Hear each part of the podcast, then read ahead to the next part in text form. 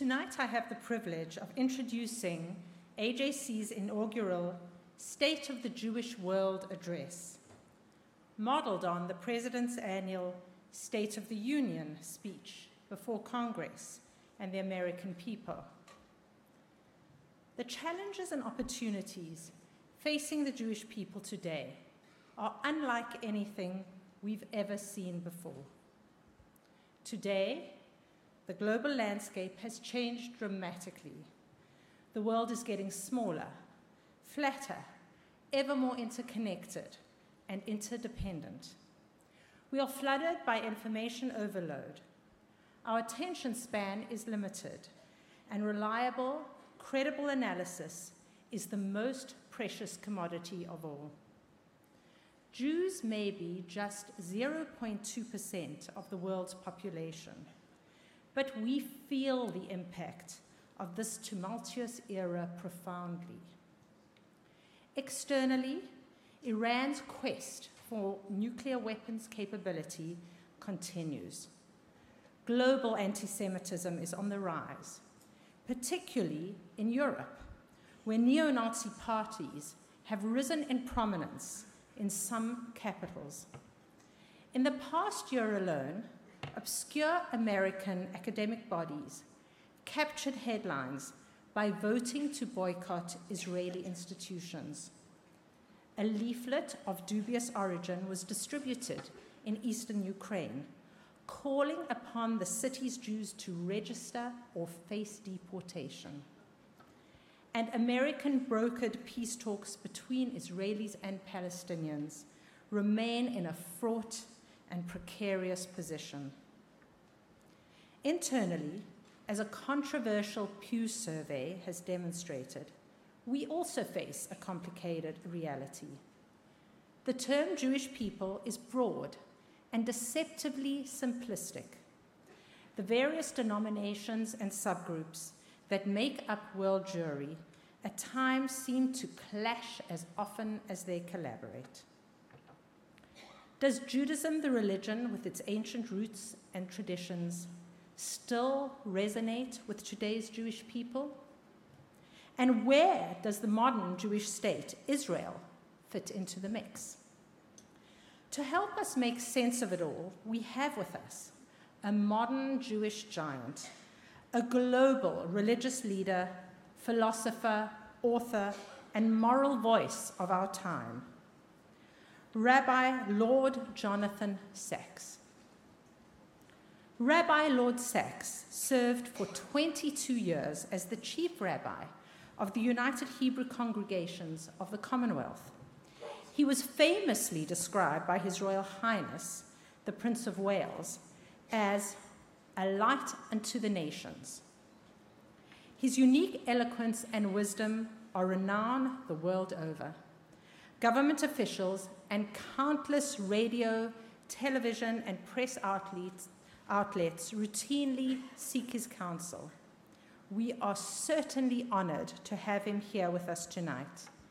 Ladies and gentlemen, please join me in welcoming Rabbi Lord Jonathan Sacks. We are in for a treat.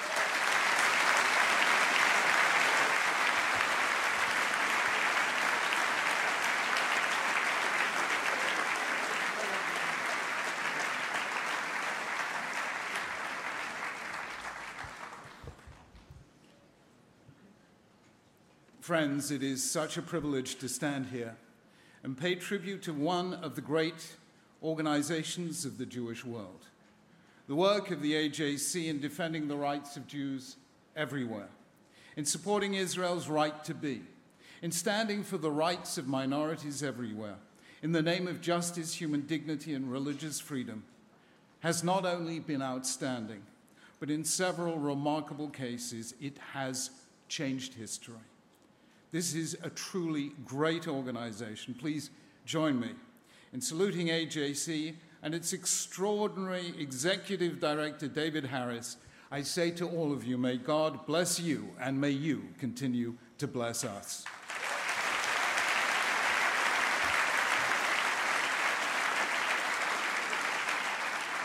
Friends, the story of the Jewish people in our time can be simply told.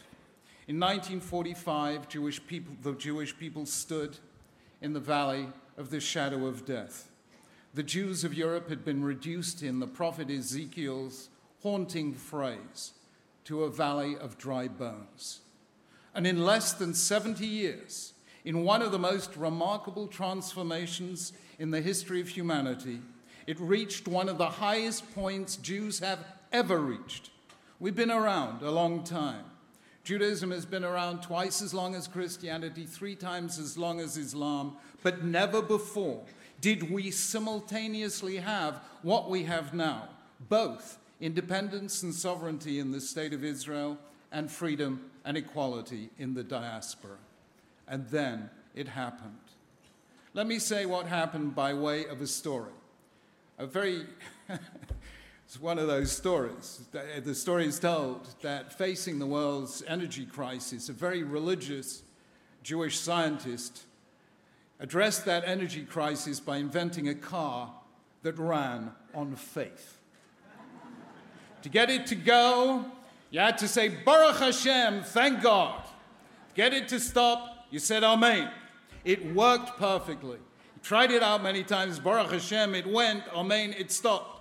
After a series of successful tries, trials, he decided, let's really take the, let's give it a real trial. And he drove the car up a mountain road, and it worked perfectly. And then it he turned it round to come down, but the car got faster and faster around these twisting mountain roads, and he's saying Amen, and nothing happens. He says Amen again. Nothing happens. It's getting faster and faster and faster. By now, the car is almost out of control. It reaches a hairpin bend. Its front rear wheels go out into space. And he summons himself with one final burst of energy and says, Amen! And the car stops. And he sinks back in relief into his seat and says, Baruch Hashem.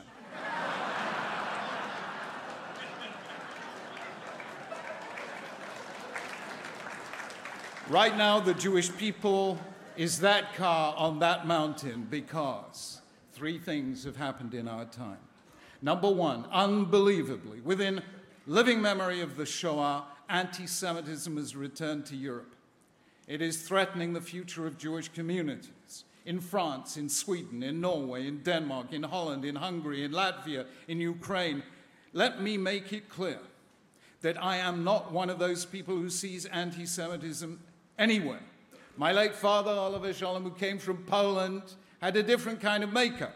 Every time the traffic lights went red, he said, anti Semitic traffic lights. I never saw the world that way. For the first 50 years of my life, I never experienced one single incident of anti Semitism anywhere. But that has now changed, and so bad has it become that already in May 2007, when I had the opportunity of addressing simultaneously the three leaders of Europe, Jose Manuel Barroso, President of the European Commission, Hans-Gert Pöttering, President of the European Parliament, and Angela Merkel, then President of the European Council, I said to them these words Jews and Europe go back a long way. And that history added many words to the human vocabulary. Words like expulsion, disputation, forced conversion, inquisition, auto da fe, ghetto, and pogrom, not to mention the word Holocaust. I said that is the past, and we can live with that past. But today, the Jews of Europe are asking is there a future for Jews in Europe? And that should concern you, the leaders of Europe. That is still the case, and that is the first thing that happened. The second, no less serious, is the sustained, relentless, ruthless international campaign to delegitimate the State of Israel. It began, of course, in the United Nations in 1975, but the current attempt started actually much more recently in the now notorious United Nations Conference against racism in Durban in 2001, mere days before 9 11. That was when Israel was accused, especially by the NGOs, of the five cardinal sins against human rights racism, apartheid, ethnic cleansing, attempted genocide, and crimes against humanity. That battle is still being fought on university campuses throughout the world, in unions and professional bodies, among academics, among human rights NGOs, and even, sad to say, some churches throughout the world. This is not an innocent campaign. Let me define it precisely. In 1948, 1967, and 1973, Israel's enemies tried to put it in a military crisis, and they failed. In 1973, after the Yom Kippur War, with the boycott, it tried to put Israel in an economic crisis, and it failed. In 1975, with the notorious United Nations resolution equating Zionism with racism, they tried to put Israel in a political crisis, and they failed. Today, Israel's enemies are trying to put it in a moral crisis, and they may succeed. Because not only have they turned world opinion against Israel, they've even succeeded in dividing Jewish opinion on Israel. And this is, to paraphrase von Clausewitz, a continuation of war by other means. It is the face of the new anti Semitism in our time, of course. I am not saying that all criticism of Israel is anti Semitism. I am not saying for one moment Jews must support Israel uncritically. Truth is, we never supported anything uncritically. We say, The Lord is my shepherd, but no Jew was ever a sheep.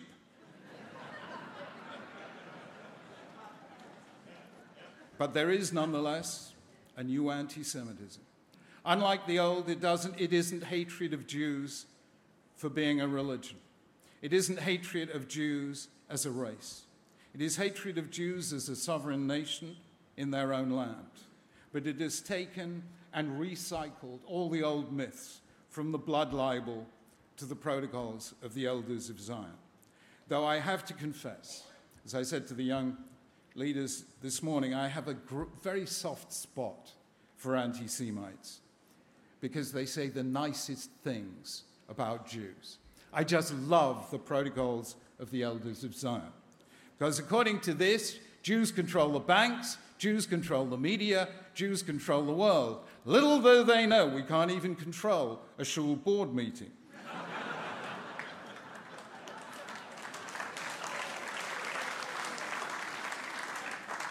but the new anti Semitism has the same aim as all its predecessors to turn Jews worldwide into what Max Weber called a pariah people, and it is beginning to succeed. And thirdly, behind it all, the third great problem is the shadow of Iran. Iran arming Hamas to Israel's south and Hezbollah to the north. Iran in full pursuit of nuclear weapons. Iran, which since Ayatollah Rafsanjani in 2001 has been publicly declaring its intent to wipe Israel off the map. Put those three together anti Semitism, anti Zionism, in Iran, and we have our problem. Jews alone, of all the nations of the world, are still, after the centuries of suffering, and still after the single greatest crime of man against man, still find called into question their very right to be. What, therefore, must be our response. What should we do? Number one, we need to make friends and allies. Jews must not be left. We must not be left to fight anti Semitism on our own. It cannot be done. The hated cannot cure the hate. The victim cannot cure the crime.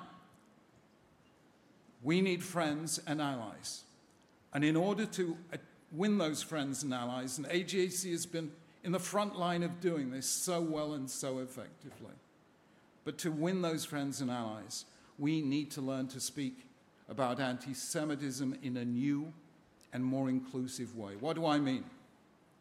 What do I mean is that Jews throughout the ages were hated because they were different, because they were the most significant non Christian minority in Europe, and today the most significant non Muslim minority in the Middle East. Anti Semitism is the paradigm case of dislike of the unlike. But the truth is, difference is what makes us human. Every person, every culture, every faith is unique, therefore irreplaceable. And a Europe or a Middle East that has no room for Jews has no room for humanity. We have to remind people that anti Semitism is a crime not against Jews but against humanity because anti Semitism begins with Jews, but it never ends with Jews. Jews alone were not the only ones to suffer under Hitler. Jews were not the only ones to suffer under Stalin. And Jews won't be the only ones to suffer under today's anti Semites. In fact, let's be blunt number one, the overwhelming majority of victims of radical Islamism today in Syria, in Egypt, and Afghanistan, and Iraq are Muslims. Let us be absolutely clear that the real victims of intimidation and terror and ethnic cleansing in the Middle East today are Christians who have been reduced in one century from 20% of the population of the Middle East to a mere 4% today. Therefore, let us say loudly, clearly, and categorically we will fight for the right of Christians everywhere to live their faith without fear. But we need.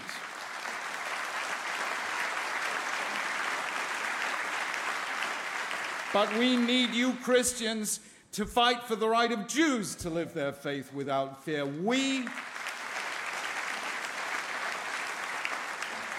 We will lead. I've personally tried to lead. We will lead collectively in the fight against Islamophobia. But we need you Muslims to lead in the fight against Judeophobia because it is our shared humanity that is at stake. And that is the first thing we have to realize. Yes, we have enemies, but we also have friends good, true, and loyal friends. And that in no small measure is due to the work of AJC. Let us just continue that work. Number two, no less important, we must learn to overcome our differences and our divisions as Jews and work together as a global people. Friends, consider this extraordinary historical fact. Jews in history have been attacked by some of the greatest empires the world has ever known empires that bestrode the narrow world like a colossus, that seemed invulnerable in their time. Egypt of the pharaohs, Assyria, Babylonia, the Alexandrian Empire, the Roman Empire, the medieval empires of Christianity and Islam, all the way up to the Third Reich and the Soviet Union. Each one of those, seemingly invulnerable, has been consigned to history while our tiny people can still stand and sing Am Yisrael Chai.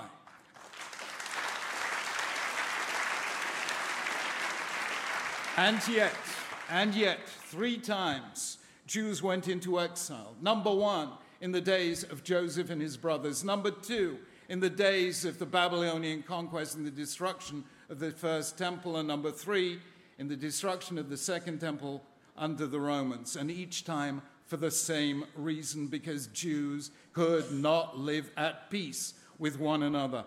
Joseph and his brothers couldn't speak peaceably together in the first temple period, within after mere three generations of kings, Israel split into two, a northern and a southern kingdom. In the second temple period, the sectarianism was rife. Only one people has ever been able to put at risk the future of the Jewish people, and that is the Jewish people. Friends, let me say it loudly and clearly. How can we expect the world to love us if we can't bring ourselves to love one another? How can we expect the world to support us if we cannot support one another? Now is the time to say clearly and categorically even if we don't share a faith, we certainly share a fate. We are one family. Argumentative, definitely dysfunctional occasionally, but one family. Let there be between us a bond of indivisible, non judgmental, and unconditional love.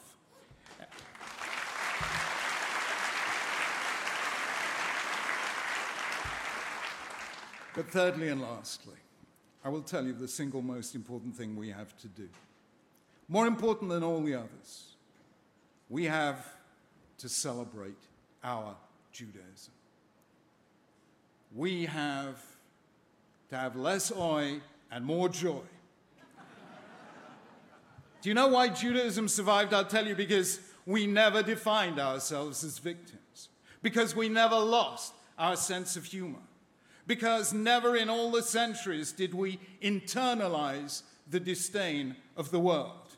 Yes, our ancestors were sometimes hated by Gentiles, but they defined themselves as the people loved by God. There was a famous advertising campaign on the posters in the 1980s in New York, which read, You have a friend in the Chase Manhattan Bank. Underneath, an Israeli had written, Yeah, but in Bank Leumi, you have Mishpacha.